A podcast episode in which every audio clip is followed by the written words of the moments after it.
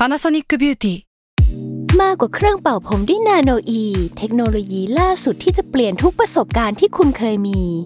นาโนอีมอยส์เจอร์พลัสเพิ่มความชุ่มชื้นให้เส้นผมหลังใช้งานมากขึ้นถึง 18 เท่า พร้อมชะลอการเฟดของสีผมสำหรับคนชอบทำสีผม ดูแลความชุ่มชื้นทั้งเส้นผม หนังศีรษะและผิวคุณ Panasonic NA0J มีเทคโนโลยีนาโนอีที่ care only you s a l m o n PODCAST มัน สด อร่อย ก่อนจะเข้าสู่รายการนะคะ บอกไว้นิดนึงว่ารายการของเราเนี่ยดูดวงตามลัคนาราศีนะคะสำหรับใครที่อยากทราบว่าลัคนาราศีคืออะไร สามารถไปฟังได้ที่ EP 1 เลยเนาะส่วนเว็บที่ใช้คำนวณลัคนาราศีนะคะ ก็คือ w w w m y h o l a c o m นะคะ เข้าไปได้เลยค่ะ ตาราศีที่พึ่งทางใจของผู้ประสบภัยจากดวงดาว สวัสดีค่ะ ยินดีต้อนรับเข้าสู่รายการสตาราศีที่พึ่งทางใจของผู้ประสบภัยจากดวงดาวค่ะสำหรับสัปดาห์นี้นะคะ จะไม่ใช่ EP ที่เป็นของสัปดาห์นี้ แต่เป็นดวงของปีหน้านะคะ เราจะมาอัปเดตดวงประจำปี 2565 กันเนาะว่าจะเป็นยังไงกันบ้าง เดียวคร่าวๆเนี่ยเราจะมาพูดถึงปีที่แล้วกันก่อน เพื่อแบบว่า checklist สิ่งที่เกิดขึ้นกันไป แล้วก็สิ่งที่เกิดขึ้นในดวงในทางดวงดาวเนาะสิ่งที่เกิดขึ้นในปี 2564 เนี่ยที่มันน่ากลัวจริงๆ ก็คือดาวพฤหัสกับดาวเสาร์อะที่มันไม่ถูกกันอะมันเป็นขั้วตรงข้ามกันอะมันกลับมาเจอกันอีกครั้งนะคะพอกลับมาเจอกันและมันเดินหน้าอีกครั้งเนี่ยจังหวะมันก็คล้ายๆ กับช่วงที่มันเริ่มต้นมีโควิดครั้งแรกเลยนะคะ ก็คือ คล้ายๆ กับช่วงมีนาคม 2563 ทีนี้เราก็จะเห็นว่าในปี 2564 เนี่ยมันก็เป็นอย่างนั้นจริง ๆ แหละ คือเหมือนประวัติศาสตร์กลับมาซ้ำรอยอีกครั้งนะคะ มีการเปิดเมืองเกิดขึ้นเนาะ แล้วก็มีโควิดกลับมา และก็มีการล็อกดาวน์เกิดขึ้นน่ะนะคะ ทีนี้พอมันไม่ได้มีดาวในลักษณะเดิมๆเกิดขึ้นน่ะ อัตราการติดโควิดอะมันก็มีความน้อยลงมันรีเลทกันเนาะมันเกิดขึ้นพร้อม ๆ กัน พิมพ์จะไม่พูดว่าเฮ้ยเพราะดาวย้ายเนี่ยแหละเรื่องมันถึงเกิดแบบนั้น เดี๋ยวคนที่แบบว่า รู้สึกว่าฉันจะต้องมีฟีวิลในการจัดการอะไรของตัวเองเนี่ย มันแบบว่ามันจะรู้สึกไม่ดีเนาะจริง ๆ แบบเทคนิคแล้วเนี่ยพิมพ์ก็ต่อสู้กันในใจเหมือนกันนะว่า เอ๊ะ ดวงดาวย้ายเรื่องถึงเกิด การเกิดขึ้นของสิ่งนี้เพราะดาวย้ายหรือว่ามันเกิดขึ้นพร้อมกันเหมือนกันเนาะพี่หมากเคยตอบคำถามตัวเองนี้ไปแล้วรอบหนึ่งแล้วก็เหมือนกลับมาตั้งคำถามใหม่นะบางทีก็รู้สึกว่าเฮ้ยบางเรื่องเราก็ควบคุมมันไม่ได้จริง ๆ หรือว่า เป็นเพราะดาวย้ายจริงๆวะอะไรอย่างนี้เนาะอะอันนี้คือสิ่งที่เกิดขึ้นในปี 2564 นะคะ นอกจากนั้นเนี่ยมันมีช่วงหนึ่งที่ดาวอะพฤหัสตัวเดียวมันกลับมาเดินหน้าอีกครั้ง แล้วก็มันกลับมาบูมอีกครั้งหนึ่งอะในเรื่องของโควิดอะพิงก็เห็นเลยว่าดาวพฤหัสย้ายออกจากช่องที่มันไม่ได้อยู่กับดาวเสาร์อะมันก็ไม่ได้แปลว่า เฮ้ยมันย้ายออกจากช่องนั้นแล้ว แล้วคนจะไม่ติดนะ แต่ว่าพฤหัสจริง ๆ มันแปลว่าขยายนะคะ แล้วมันก็เป็นขยายอัตราของคนที่ติดจริง ๆ คือมันสัมพันธ์กันมากๆ อันนี้ก็เป็นสิ่งที่พิมพ์เรียนรู้เหมือนกันว่าอ๋อมันแปลอย่างนี้เนาะอ่าแต่ว่าปีหน้านะคะเป็นปีที่ดาวพฤหัสอะมันจะไม่ได้ไปเจอดาวเสาร์แล้วมันก็จะไม่ได้อยู่ในช่องธาตุลมแล้วล่ะ มันจะย้ายไปอีกช่องหนึ่งซึ่งเป็นช่องธาตุน้ำนะคะ แต่กว่าเขาจะย้ายเนี่ยก็คือวันที่ 8 เมษายนเลยในปี 2565 เพราะฉะนั้นเนี่ยในช่วงต้นปีก่อนจะเดือนเมษายนอะ ดวงมันอาจจะคล้ายๆกับในช่วงปลายปีของ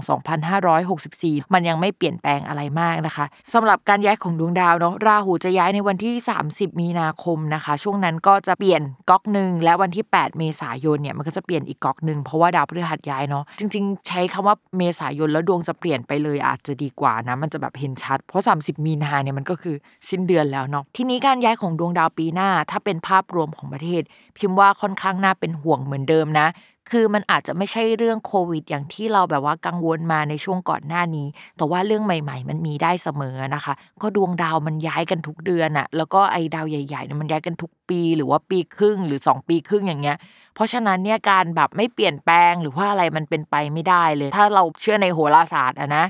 ทีนี้ปีหน้าที่น่าสนใจอะมันจะมีดาวใหญ่ ๆ ย้ายหลายดวงด้วยกันนะคะ ดวงแรกที่แบบว่าเราจะต้องพูดถึงเลยก็คือราหูนะคะ ที่ผ่านมาเนี่ยราหูอยู่ในช่องการเงินนะทุกคน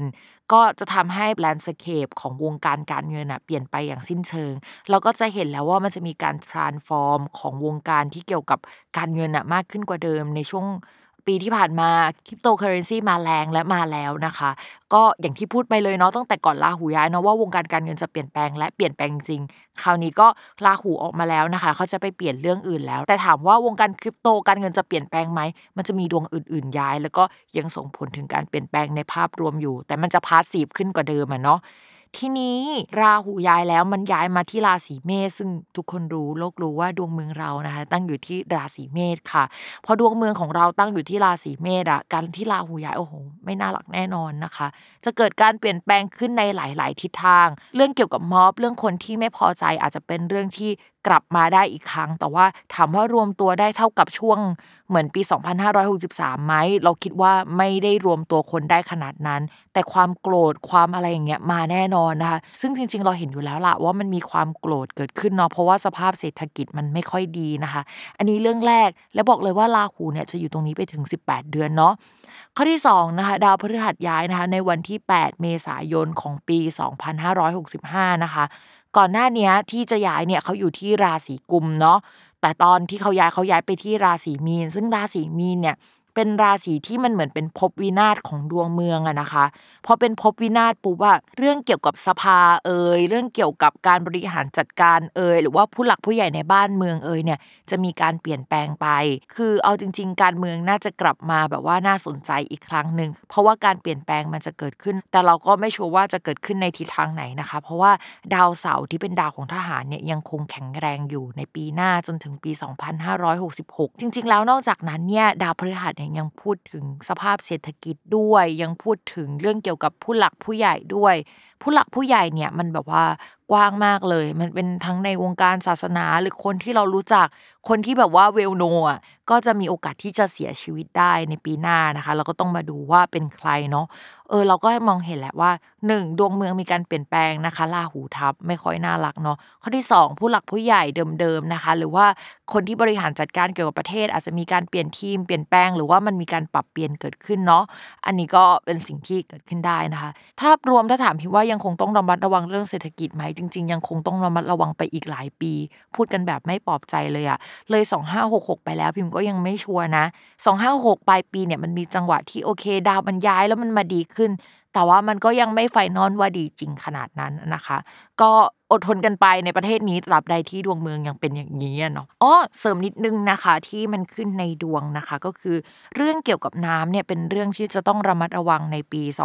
2565 เนาะจริงๆอะมันกินเวลาปี 2565 ถึงปี 2566 พี่มาแอบไปเช็คมานะคะว่า เอ้ยมันมีปัญหาอะไรเกิดขึ้นตอนที่ดาวอะมันโคจรแบบนี้ในครั้งก่อนๆเนาะซึ่งที่พิมพ์เอามาเล่าเนี่ยไม่ได้บอกว่าให้กลัว100%มันจะเป็นอย่างนี้เป๊ะอะไรอย่างนี้นะ แต่ว่ามันอาจจะอยู่ในธีมประมาณนี้ อาจจะไม่ได้รุนแรงเท่าหรือรุนแรงกว่าอะไรก็ตามประมาณนั้น เรื่องที่พิมพ์กังวลเนี่ยก็คือคราวที่แล้วอะที่ดาวมันเดินแบบนี้มันมีน้ำท่วมเกิดขึ้นนะคะ ตอนสมัยนายกปูเนาะแล้วก็มันก็จะมีอีกช่วงหนึ่งก็คือมีสึนามินะคะ เกิดขึ้นด้วยเหมือนกัน เพราะฉะนั้นเนี่ยเรื่องเกี่ยวกับ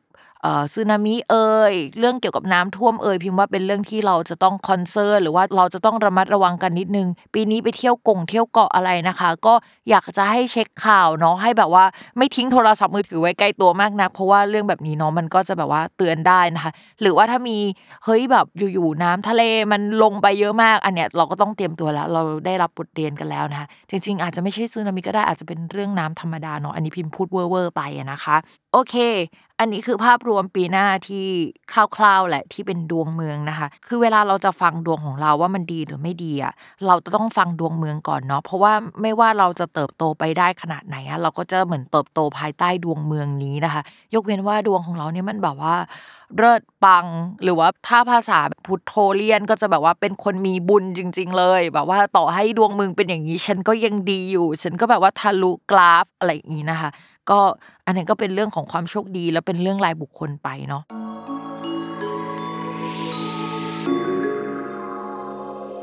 ลัคนาราศีมังกร ก็แบ่งเป็น 2 ช่วงเช่นเดียวกัน คือช่วงก่อนดาวย้ายกับช่วงหลังดาวย้ายนะคะ ในช่วงก่อนดาวย้ายอะลักษณะก็ไม่ค่อยแตกต่างไปจากปลายปี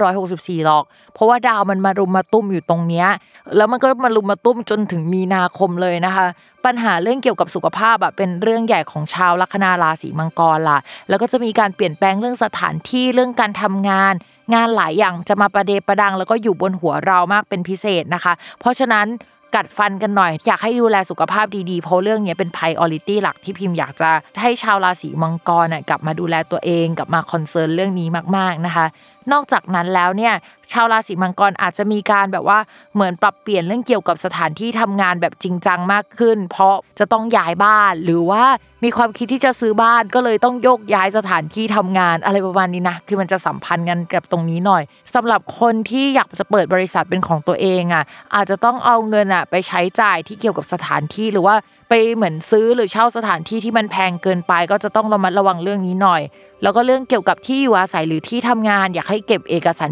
ดีๆ โดยเฉพาะเอาไว้บนคลาวนะคะ จริง ๆ มันจะมีดาวดวงหนึ่งที่ไปเจอกันอะมันแปลว่ามีคนลาออกมีผู้ใหญ่ลาออกได้นะคะ แต่ที่ไม่ดีที่สุดอะถ้าไปอยู่ในพื้นดวงที่ไม่ดีเลย มันอาจจะแปลว่าต้องระมัดระวังเรื่องฟืนไฟนิดนึงช่วงประมาณกรกฎาสิงหาคมนะคะสำหรับมังกรค่ะ เรื่องการเงินเนี่ยก็คือดาวพฤหัสอะอยู่ในช่องการเงินในเวลานี้ เพราะฉะนั้นการเงินของชาวลัคนาราศีมังกรน่ะจะเริ่มดีขึ้นแล้วนะคะ ถึงจะมีเกณฑ์ใช้จ่ายเงินค่อนข้างเยอะมาก ช่วงประมาณต้นปียังคงต้องระวังการใช้เงินที่เกี่ยวกับสุขภาพนะคะ และเรื่องเกี่ยวกับที่อยู่อาศัยอยู่เนาะทีนี้ ราศีมังกรอะจะมีเหมือนกับช่องการเงินเป็นราหูเนาะแล้วราหูอะไปอยู่ในช่องเกี่ยวกับผู้หลักผู้ใหญ่หรือที่อยู่อาศัยปีหน้า พิมพ์ก็เลยบอกไปในงานไงว่า ใครที่ทำธุรกิจของตัวเองอาจจะมีต้องเสียเงินเกี่ยวกับสถานที่ที่แพงหน่อย แต่ถ้าไม่นะคะ ก็อาจจะมีการซ่อมแซมบ้าน มีการปรับเปลี่ยนปรับปรุงอะไรที่จะต้องใช้เงินไปกับเรื่องนั้นนะคะ และจะต้องระมัดระวังเรื่องสุขภาพของผู้ใหญ่หน่อยนึง เพราะว่าคำว่าพันธุที่แปลว่าบ้านอะมันแปลว่าญาติได้ด้วยนะคะ ก็อาจจะต้องเสียเงินไปกับตรงนั้นนะคะ สุขภาพของผู้หลักผู้ใหญ่ก็สำคัญเหมือนกัน ถ้าพิมพ์เชียร์นะพิมก็เชียร์ให้ซื้อประกันไว้เลยนะคะ เสียไว้ตั้งแต่แรก เพราะเราจะได้ไม่ต้องเสียใหญ่ ๆ ในช่วงประมาณกลางปีนะคะ แต่ถ้าไม่มีปัญหาสุขภาพก็ถือว่าโอเคแคล้วคลาดไป แต่ว่าถ้าเสียเงินไปแล้วอะแต่ถ้ามันมีเนี่ยถ้าเสียเงินเองเนี่ยก็เรื่องใหญ่พอสมควรเหมือนกัน ค่ารักษาพยาบาลเดี๋ยวนี้มันค่อนข้างแพงนะคะ ต่อมานะคะในเรื่องของความรัก เรื่องของความรักจริง ๆ ตอนต้นปีก่อนดาวย้ายค่อนข้างน่ากังวลมาก เพราะมันมีดาวมารุมมาตุ้มกันนะคะแล้วเป็นดาวที่เป็นแสลงต่อความรักทั้งนั้นเลยอะอาจจะมีถ้าคนที่ความสัมพันธ์ไม่ดีอยู่แล้ว มีคนคุยแต่ไม่ชัดเจนอะแล้วดูทรงแล้วว่ามันจะไม่ดีอะก็มีเกณฑ์ที่จะคนเก่าไปแล้ว แล้วก็อาจจะมีการคุยกับใครใหม่ ๆ ได้ แต่ว่าเรื่องการอกหักยังคงต้องระวังอยู่ ถ้าความสัมพันธ์จะดูมีโฟล์ที่ดีขึ้น มีคนสนับสนุนมากขึ้นกว่าเดิมอะพิมมองว่าน่าจะต้องเป็นหลังมีนาหรือเมษายนเป็นต้นไปถึงจะดีนะคะสำหรับคนที่มีแฟนแล้วก็ประคับประคองในช่วงต้นปีไปนะคะ หลังมีนาคมจะดีขึ้น ส่วนคนที่ยังไม่มีแฟนนะคะ เชียร์ให้มีหลังมีนาคมเนาะถึงจะโอเคนะคะอะจบกันไปแล้วนะคะสำหรับภาพรวมประจำปี